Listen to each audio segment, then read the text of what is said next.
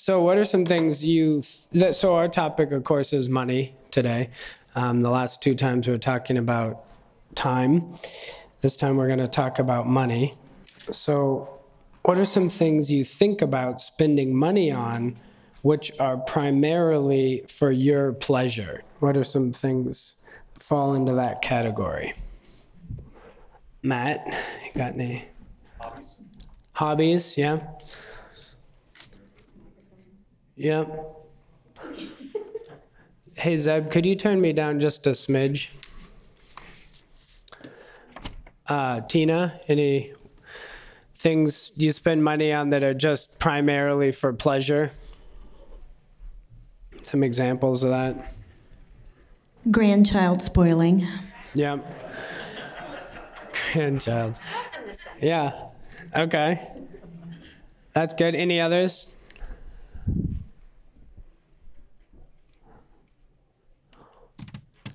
Ezri?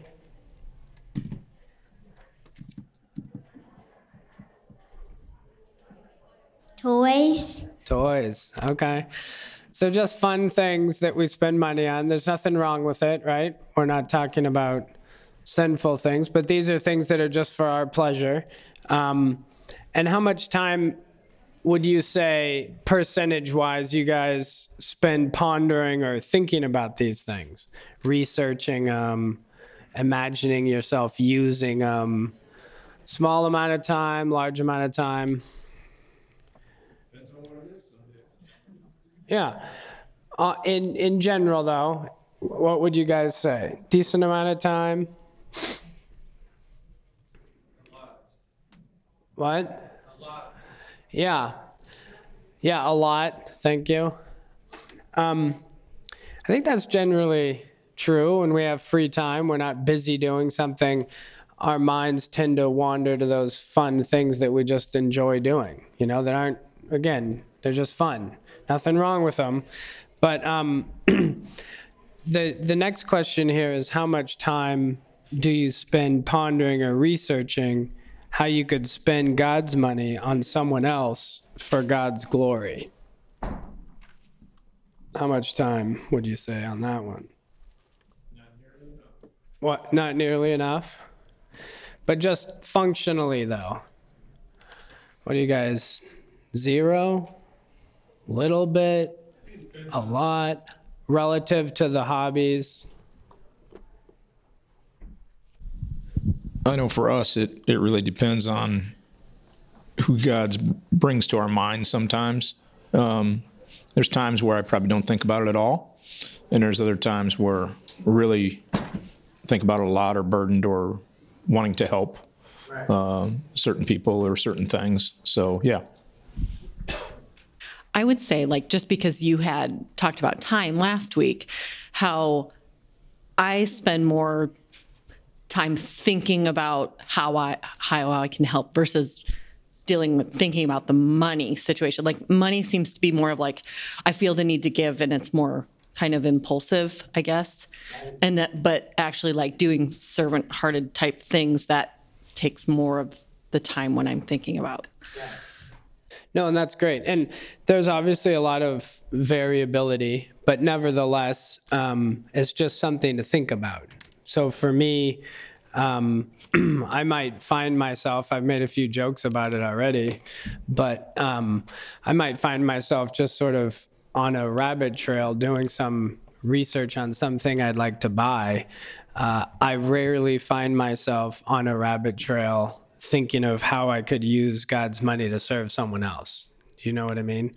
So just a reminder of, just like last time, where our tendency is earthly and worldly, and we have to fight against that, because I'm guessing most of you anyway probably are in the same boat as me, where you don't often find yourself just sort of unconsciously doing great things. Okay, so... Um, when you spend God's money, here's here's just a question uh, to think about, not my judgment of you, um, but when you spend God's money, are you consciously aware of the fact that it's His money, or do you spend it like it's yours? So that's, again, just something for you to ask yourself, to examine your own heart, because, again, for me, I find that I spend it like it's mine, and I don't often think, oh, yeah, I shouldn't buy this new whatever, uh, because this is God's money. And I don't rightly evaluate it as, sure, I, I could use some things and I can buy some things. There's nothing wrong with that. But I'm not thinking about it rightly in the sense of, okay, this is God's money. Is it best for me to spend it on myself in this area? It's kind of like Jeremy's, uh, what he's going over in James, right? There's nothing wrong with going somewhere and trading and spending a year here or there. It's just the right thinking as you as you do it. That's a good question, I think, to ask ourselves before we spend money. So if we're going to spend it on a new hunting outfit or boots or scope or whatever, like, is that something we really need, that, or would be a good use of our of our God's resources? And in fact, a good indicator is in this whole outline. When I first wrote it, I put, how do you spend your money? And then I realized, oh, wait, it's actually, I should change that. It's God's money. So um, what are some questions we can ask ourselves to reorient our thinking before we spend money? Kevin, you have any ideas on that one?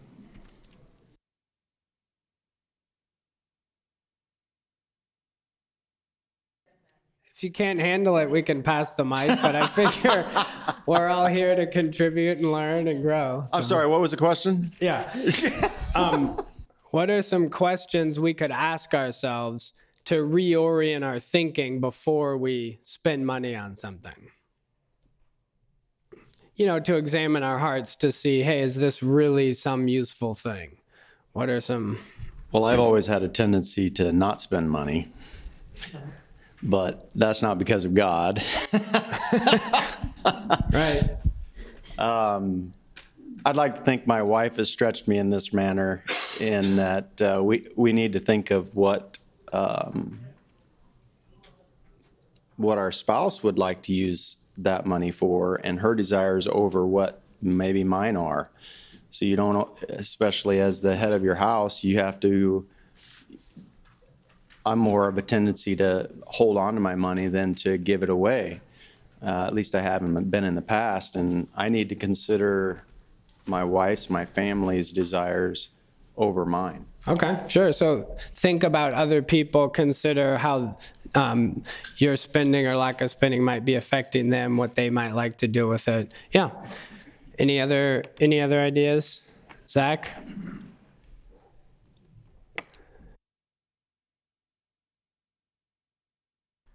Um, I think that, you know, it's like a very obvious question, like, you know, how can this be used for God's glory? And it doesn't have to have like a super profound answer. You know, it could be as simple as I'm, you know, buying this thing for my home because it's, you know, taking care of such and such thing because it's in slight disrepair, or this needs to be replaced sometime, so right now is a good deal. Or that way, I was thinking about, like, you know, furnace and A C. It's like, I could wait until it breaks, possibly in the middle of winter, and I might get a few more years out of it. But if I replace it earlier, that's going to be a lot better comfort to my family to not have to sit in the cold until it can be fixed. And so that could be a selfish thing, but it doesn't have to be. It could be, yeah. Making wise use. Um, but yeah, that, how could it be used for God's glory? That can help kind of like, hmm, I wanted this new such and such toy. Um, when I put it in the context of how does this glorify God, it kind of convicts me that I want this mostly for selfish reasons. Right. So, and again, it doesn't have to be for selfish reasons. There could be good reasons to get some new toy, but kind of helps you think about it a little bit more deeply. Yep. And that's a good point, Zach. Again, just like with the time, we're we're the ones who are going to have to answer to God for it. So it's not like there's some clear-cut thing where it's spelled out. A lot of it is just taking the time to think about it, orient our thinking so that we're correctly evaluating, hey, is this something I should be getting? And if at the end of it you're like, yeah, this is important, okay, fair enough. You don't have to justify it to anyone, but you just want to take the time to think about it. Yeah. Um, just in thinking of these things that aren't necessarily bad, but like, think about, is this gonna, first off, is my time being spent well the way it is? And if by buying this thing, is it gonna exacerbate me spending time doing something that is not worthwhile? Right. So not that the thing is bad, but just you need to evaluate the time spent, what you're doing. Right. No, exactly. 'Cause, and just like with time, we talked about earlier, the The idea of watching where your treasure is, is that when we spend money on something or spend time on something, it starts to draw our hearts in more and more. Yeah. Yeah. Uh, any other, any other ideas? Yeah. Mason. Well, uh, for me, I'm quite a bit of a minimalist. So if I think about buying something, I think about what I already do have at home. And I try and get rid of what I've had for a while and just don't use. So like, and not throwing it away, but like donating it to either like a Goodwill or Salvation Army, because there are people that will use what you are not using. And then the other thing I think about is no matter how much you have or what you don't have, it won't matter in the end, because you can't obviously take anything with you when you die. Yeah, yeah. No, absolutely. So that's that brings us to our, our next point, uh, point two. Everything we have belongs to God. We're just simply stewards of it. And um, I'd like to read these uh, verses here, and then we can kind of look at them one by one. And I think these will help us think rightly about the money that we have in our bank accounts. This is Luke sixteen, ten to thirteen. One who is faithful in a very little is also faithful in much, and one who is dishonest in a very little is also din- dishonest in much. If then you have not been faithful in the unrighteous wealth, who will entrust to you the true riches? And if you have not been faithful in that which is another's, who will give you that which is your own? No servant can serve two masters, for either he will hate the one and love the other, or he will be devoted to the one and despise the other. You cannot serve God and money. Okay, so verse thirteen, it's just to start at the end, which often is a good practice, um, to help establish context of what we're talking about there. What do you guys think the two masters being spoken of in these verses are? Kind of a basic question. Ezra, did you hear the verses that I read? Yeah. Do you know the two masters that are being spoken of? I couldn't hear you. Money and God. Yeah. Okay. Thank you. So again, those are the two masters we're talking about. As we look at these verses, then keep that context in mind. Okay. Um, In verse ten, what principle can you take from this verse? Excuse me. One who is faithful in a very little is also faithful in much, and one who is dishonest in a very little is also dishonest in much. Pretty basic. What do you guys think that, what kind of principles can we take from that? I have a note here, character and trajectory. Those are notes to myself, but they might help you think about what sort of things we're talking about. Chris, you have any ideas? We don't have a react. We don't have a oh, sorry. Oh, they need a paper. They need papers. That's our fault. Is there not enough? Oh, wow. I printed up thirty this time. I didn't. I think I actually have two more. It's just some coffee got spilled on them, and I was trying to save you guys the pain of... Does anyone... Here, I'll give them to you. Does everybody have one, or do we need to make more copies? think we're good now. Okay. Do you guys in the back need one? Got one. Okay, good. Okay, so uh, Luke sixteen, verse ten. Um, any ideas on principles we could take from that? It's, I mean, it's pretty obvious. So, Dave, you want to take this one? Jacob, I stole, I, stole the, I stole the mic from it. Yeah, go ahead, Doug. So a lot of times people say that when people come into money, you find out who they really are. And really that's who they were before. They had the money. The money just gave them the opportunity. So if, if someone's faithful when they're poor, if they're faithful to God and they're giving to God when they come into money, if that's their true values, it's going to be the same. Also, if they're poor and they're still spending money foolishly, when they come into money, they're going to spend it foolishly, just more of it. Yeah. So, so really, the, the amount of money really doesn't matter. It's it's really the heart attitude, and and it just manifests itself differently when you have money as opposed to when you don't. So basically, your character is displayed through your actions. How how you spend your money, whether you have a little or a lot, same character, right? That's you. Um, the other issue too is this. I put trajectory there. Anyone want to take a stab at what that might look like?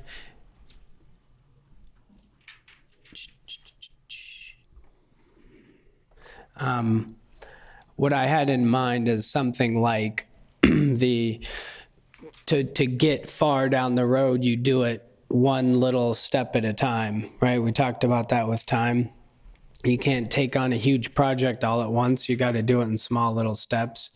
So to be faithful in the whole project, you have to be faithful in each little step of completing it.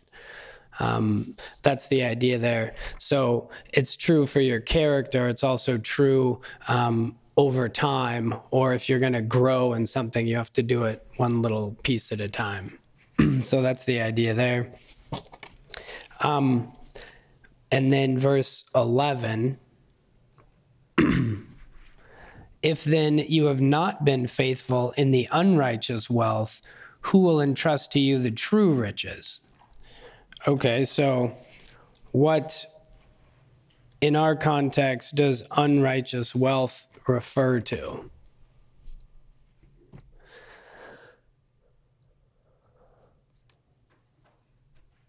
Gary, do you have any ideas?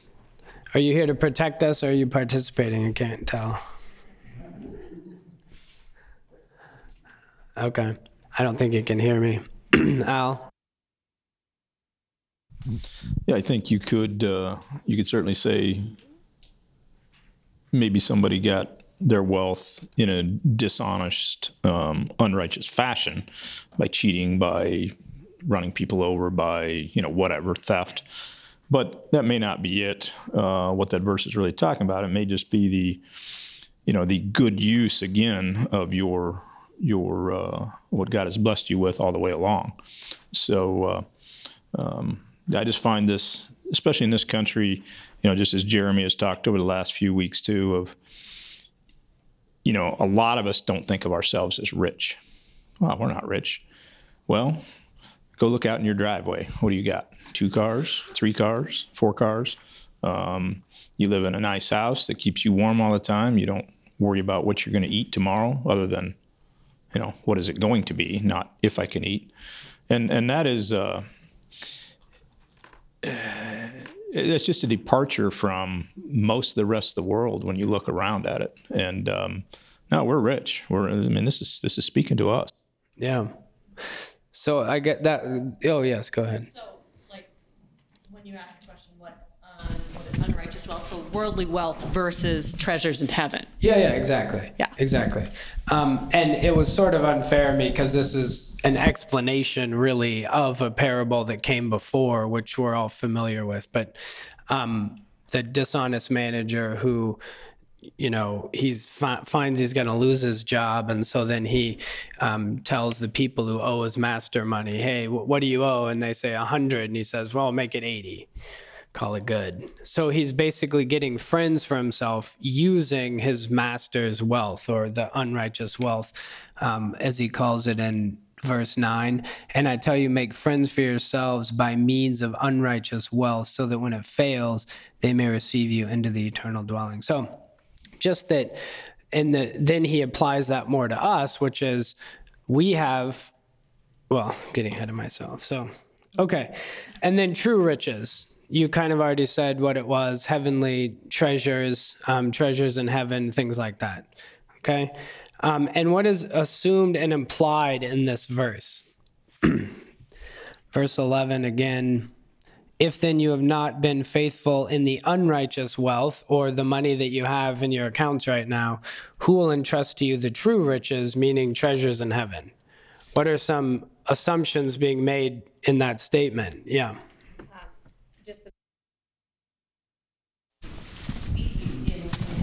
Going to be trusted.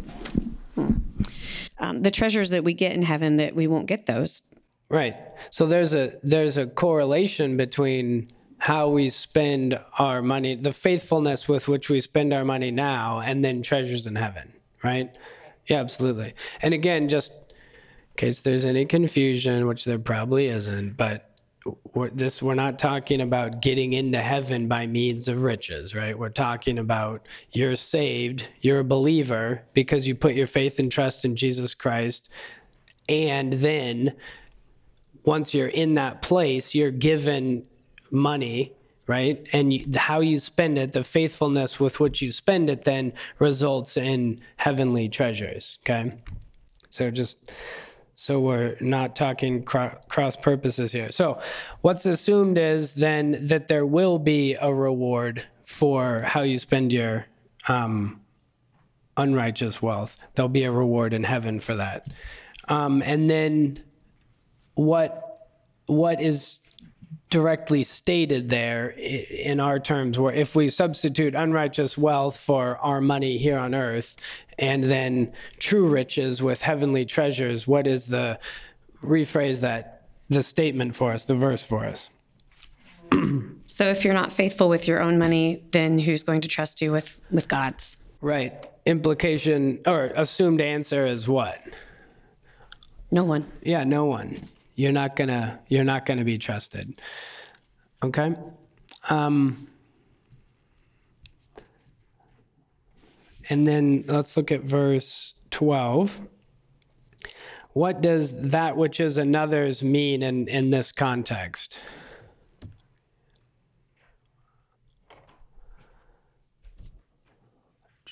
Katie, you have any idea back there? Well, if we're talking about money, it's all God's anyway. So when it talks about if we're haven't been faithful in which is another's, um, who will give you that which is your own? Basically, you're not faithful with anything. Why would you be given more? Right. And the others, of course, like you said, is God's, right?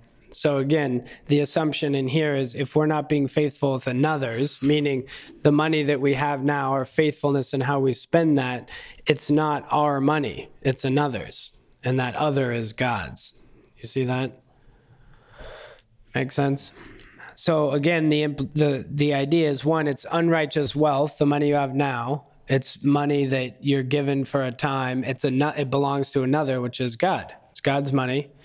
And just like the unrighteous manager, the what we should be doing is spending that money in a way that, what did it says, um, make make friends for ourselves with eternal consequences. So whatever that might mean. Okay, so twelve then, implications of this verse. If you've not been faithful in that which is another's, who will give you that which is your own? Again, same thing as before. But Tina, you want to make one observation about this verse that when you stop to think about it might strike you as, I don't know, interesting or unusual or... Yeah, when I'm um, hearing the discussion on this, just the word uh, trust is comes to my mind, is that... Um, Can we be trusted, and how that correlates with how we can put our trust in God? Mm-hmm. So how do you think, I mean, you asked the question, can we be trusted, right? So that sounds like a test, right?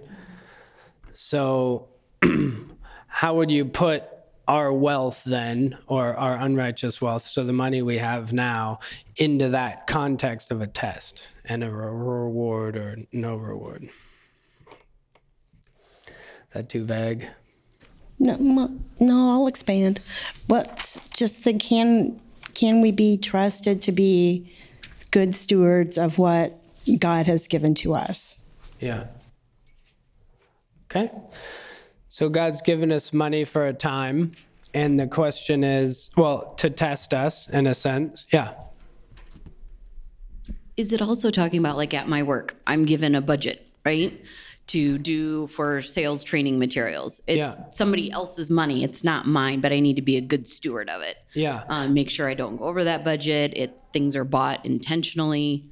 Right. Is that also within this context? No, totally. And again, this is a kind of a taking some general principles, right, that he's stating. So if, and again, if you're faithful, if you're a faithful person, you would see that in how you handle the money at work and how you handle your money at home. But say at work, you wouldn't want to take the money and go, oh yeah, I, I really could use a new uh, T V or whatever, and just buy yourself a T V. Yeah. Okay, uh, Dave. At work, it also I think it also applies in work that are you giving your employer eight hours of work or whatever your time frame is? Are you giving him an honest eight hours for eight hours of pay? Yeah, most likely, I'm guessing people in here are probably putting in more than eight. That's my guess. Just saying. Just saying. Everyone I know is... I mean, you think about it, you put in an extra four hours a day or four hours a week, that's a ten percent pay cut. Okay. Right? Eight hours, that's a twenty percent pay cut. Well, you didn't work when you had a job either. Okay. So, all right. Um, so we got that. And then thirteen... We already talked about the two masters, right? So why do you think he refers to money as a master? Um, isn't it a tool we choose how to use?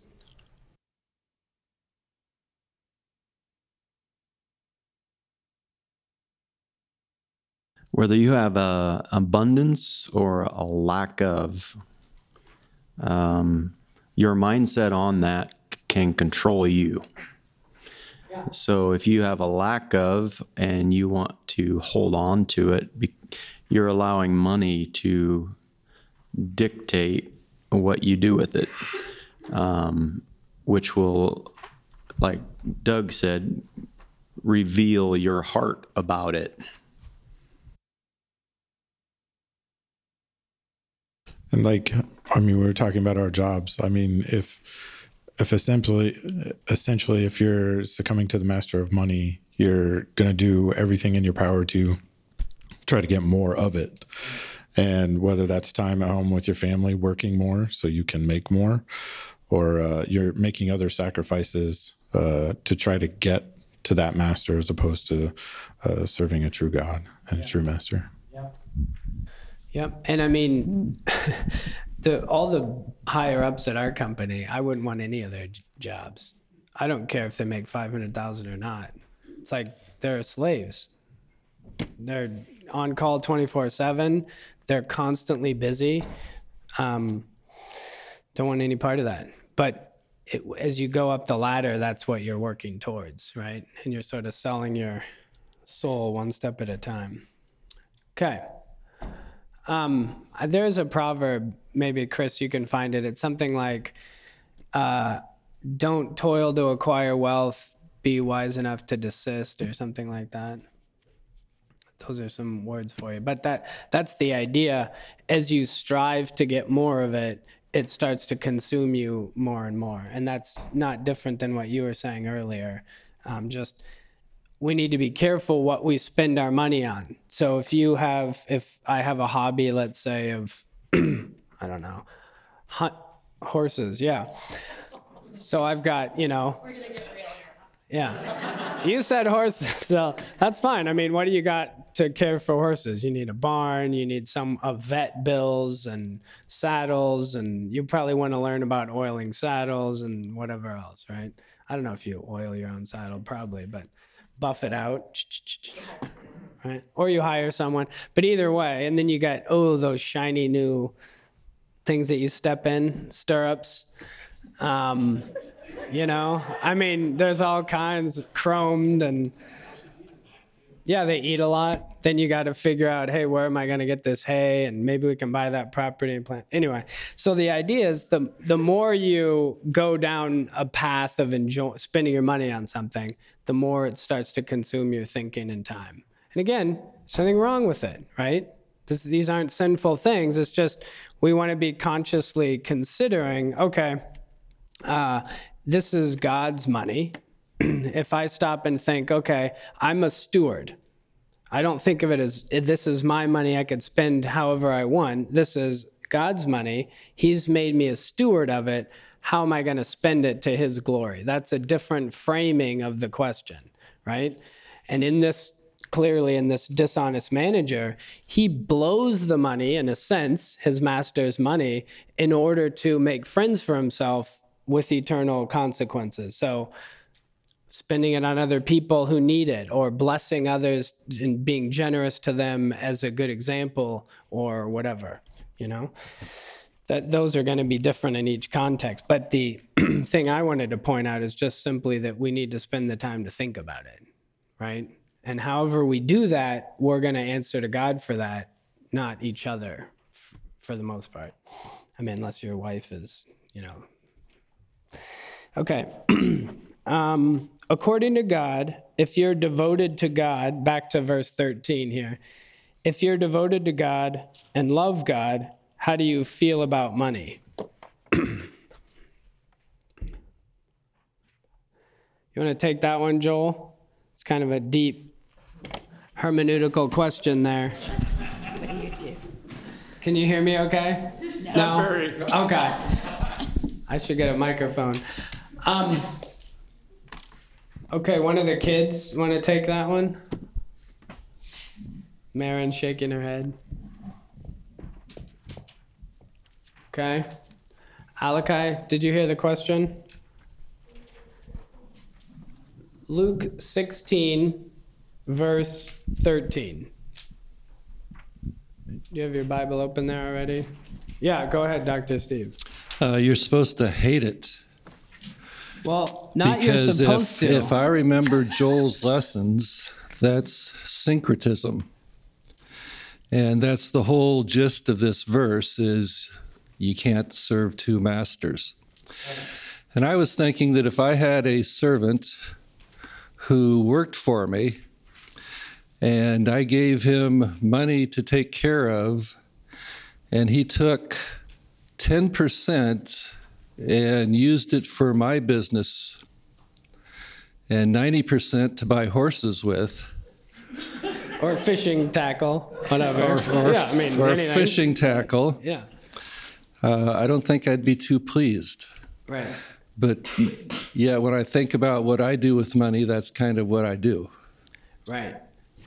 Right. And I think that's true. I know that's true for me too. Um, and going through this has been a real treat because it showed me, you know, I often uh, love money.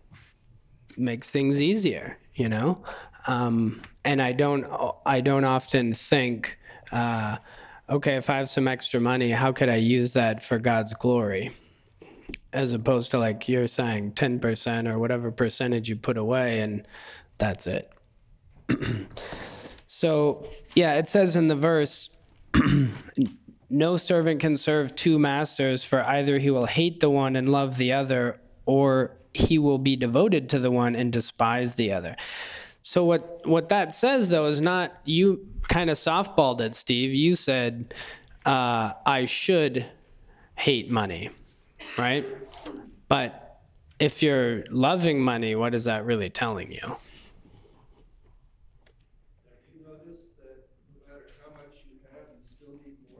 Yeah. Yeah, I, c- I can't remember which. It was probably some train magnate or whatever. Yeah. And someone said, well, when's enough enough? And he said, well, just a little bit more. And that's that's the idea. Yeah. Zach. I think it helps to know what hate means. And uh, I know Jeremy's talked about this many times, that for us, the first thing that usually comes to mind with hate is, like, you know, in reference to money, like, ooh, money, like, get it out of my sight. I don't even want to see, I hate, I would burn money because I hate it so much. But really, uh, hate is more of just, you don't care about it. So like in the um, parable of the Good Samaritan, he says, like, the priest and the Levite, whoever walked by the man who was injured and just like, oh, I don't care about him. I'm just going to keep walking. Uh, I'm not going to help that person. That that's more of like what hate means is. So it's just like for money, uh, you just don't care about it in the sense of like, you know, if there's a million dollars there, like, you know, whatever, like, like you said, the right um, response is, how can I use that for God's glory? But you're not thinking, wow, a million dollars, I would do anything for that. It's just, you're in your, your heart, you're trying to not care about it. Like whether it's a million dollars or one dollar, it's money, and I'm going to try and treat it faithfully, and I'm not going to, you know, be obsessing over it because, you know, the master is God, the master is not money. And so money is just something that God has given us to use. So. Right. Yeah. And I mean, you see the manager, the dishonest manager before, how is he treating his master's money? Um, which he's commended for is, um, he says, let's see, in verse four, I've decided what to do so that when I'm removed from management, people may receive me into their houses. So summoning his master's debtors one by one, he said to the first, how much do you owe my master? He said, a hundred measures of oil. He said to him, take your bill and sit down quickly and write fifty. Then he said to another, how much do you owe? He said, a hundred measures of wheat. He said to him, take your bill and write eighty. The master commended the dishonest manager for his shrewdness, for the sons of this world are more shrewd in dealing with their own generation than the sons of light. And I tell you, make friends for yourselves by means of unrighteous wealth, so that when it fails, they may receive you into the eternal dwelling. So again, if you... this manager here is clearly dealing with his master's money. But if we're thinking of the money that he's given us in that same fashion, this is what's being commended is use the money that you have in order to be a blessing or a friend to others, right? So if someone owed you one hundred dollars and you just said, you know what, let's make it fifty, something along those lines, right? Um, okay. Um, but to your point, uh, Steve, and also Zach, um, w- do you, do we feel that way about money? I mean, are you really indifferent to it, whether you have it or not? Or do you look at it simply as like, eh, I could take it or leave it if you give me another fifty grand. Right? So when you think of someone's going to give you fifty grand or ten grand or whatever, it doesn't matter. Um, what are you going to do with it? You start thinking in your mind the things you'd, what would you do with it?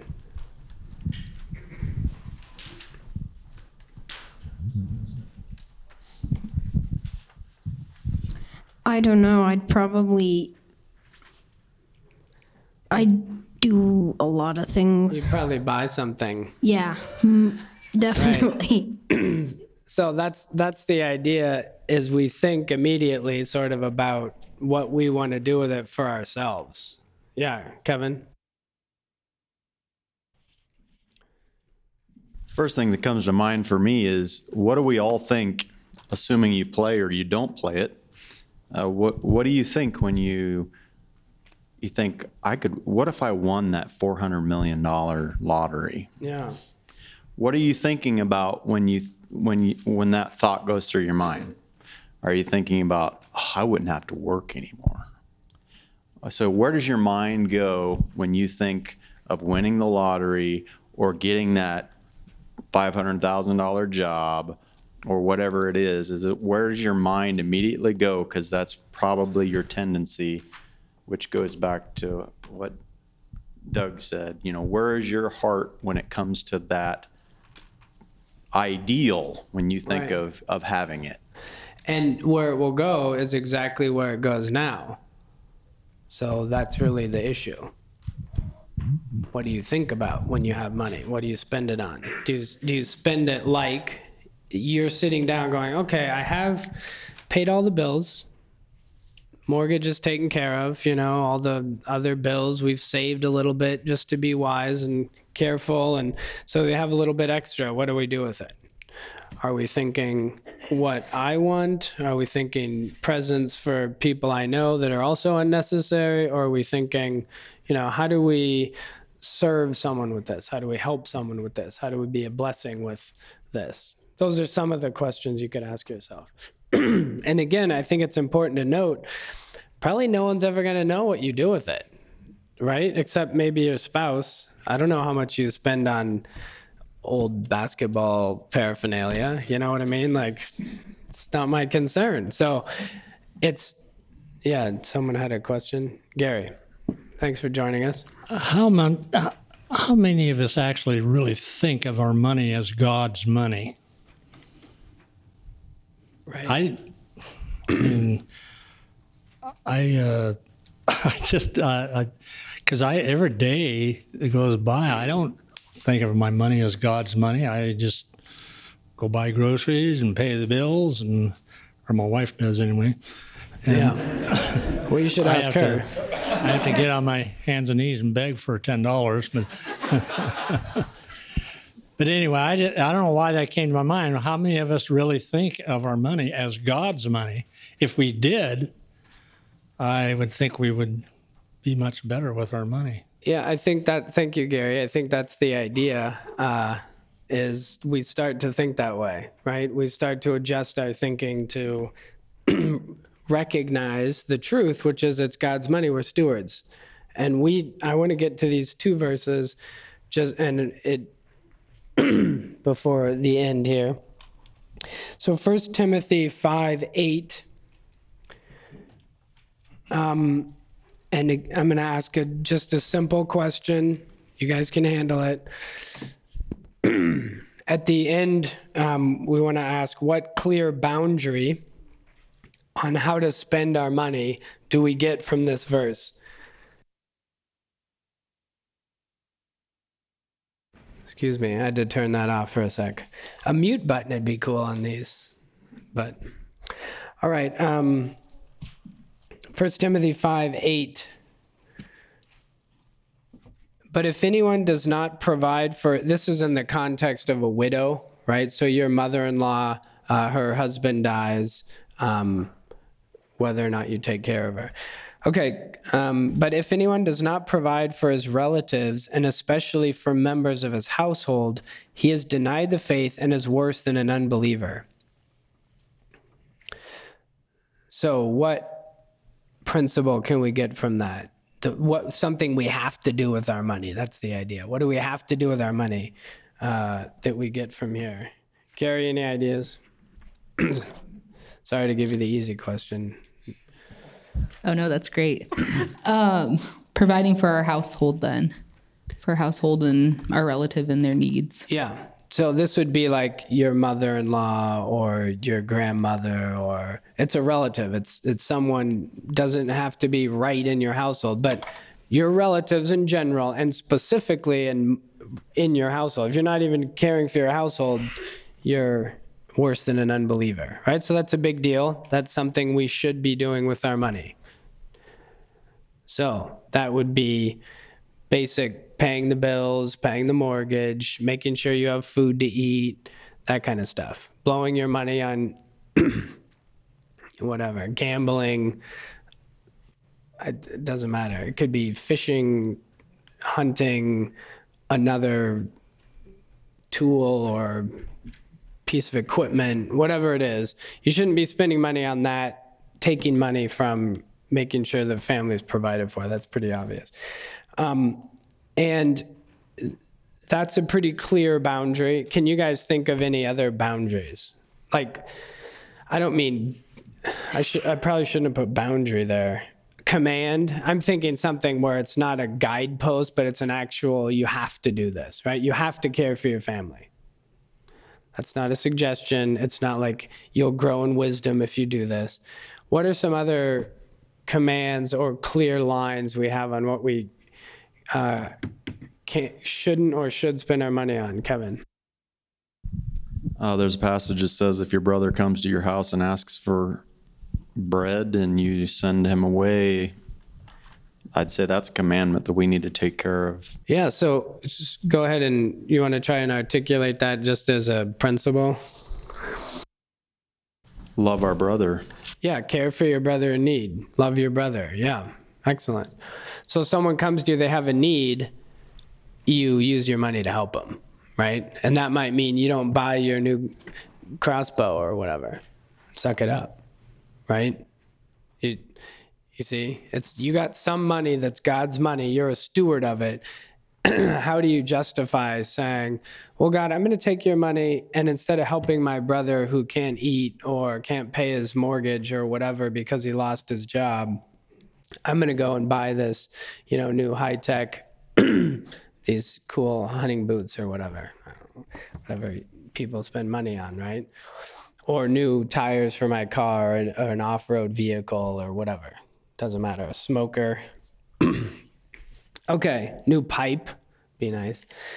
Um, okay, so any other uh, any other boundaries? Gary? I got a little story that... Um, uh, it's gotta be short. Just saying. Go uh, ahead. It's a it, it.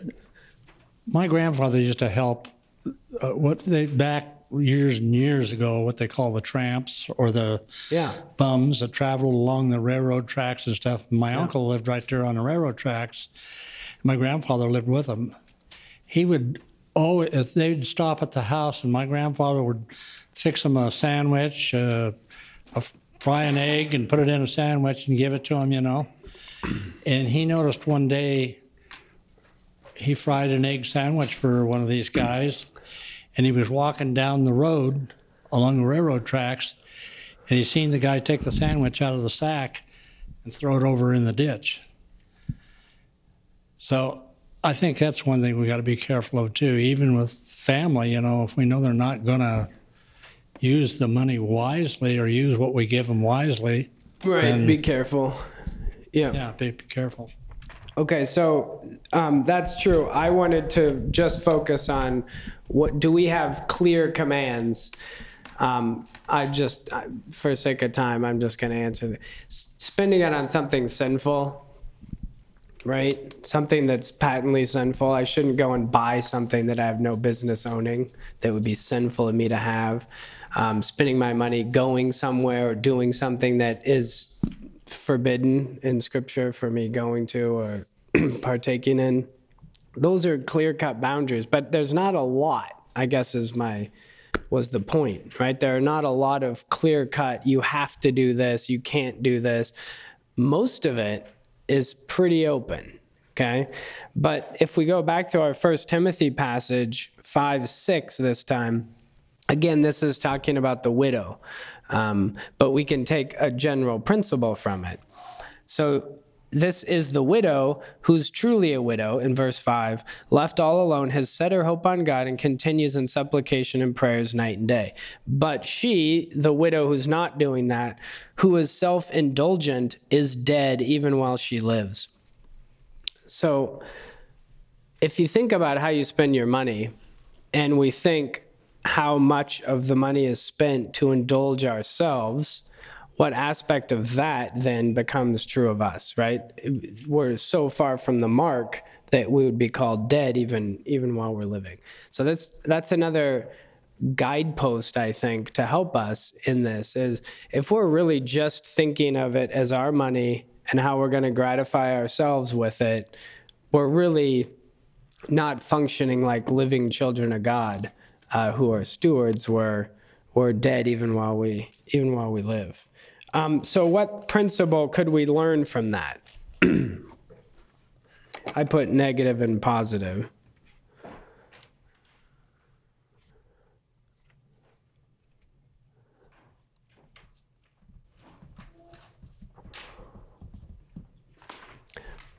Yeah, let's assume being dead while you're alive is not something we want to be. Zach? Yeah, that's what I was going to say. Is the ne- I'm going to just answer half of it because I yeah. can't think of the positive. But the negative is don't be self-indulgent, which means, like, obviously we have to spend money on ourselves, right? We right. have to buy food and clothing right. and things like that. But right. it's not being completely self-focused. It's right. Yep. having the proper regard for yourself, buying the things that you need, being wise, being yeah. loving, but not focusing completely on yourself. Yeah. And indulgent is like you're satisfying the desires of your flesh. That's quite a bit different than, uh, well, I had breakfast, right? Right. So I, I correlate this to like having a, a childlike mindset. Like if you sent a kid into Walmart, where are they going to go? Right. They're going to go to the toy section to indulge themselves right. instead of going grocery shopping to get eggs. Right. So, I mean, you got to have like the mature mindset and not think like a child and thinking of yourself where you have other needs that need to be met. Right, exactly. And probably don't shop for eggs at Walmart, but that's a separate thing. Um, yeah, no, that's that's absolutely right. Right? I mean, when we think about it, that's what a kid does. What do you, here, here's twenty bucks. Now, it's always a joy when you see them come back and they bought something for someone else, but that's, and that happens, but it's, you know, it's not all the time. So anyway, to wrap this up, there's, well, since we're out of time, we'll probably start getting flagged and then flogged. But um, this here, these last two things, you guys can look through just as a help, um, some some other guideposts. Um, on how to spend it. The real thing I wanted to get to is just, again, if you take one thing away from this, just that when you start to think about how to spend the money that God has given you stewardship over, recognize that it's a stewardship. It's not your money to be self-indulgently spent. It's your money to figure out what's the most God-honoring way to spend this money. And that is what you'll give an account for, but not to me, thankfully. All right, uh, we skipped prayer. Sorry about that. Um, any other questions or comments? This will be the last time where I'll be teaching. Any questions on that? C- comments? Yeah. That's a good point. I think I did get a card from you once. Probably didn't call. I'll give you a buck and then you could give me the card again. All right. Well, thank you guys. Appreciate it. Enjoy the rest of your Sunday.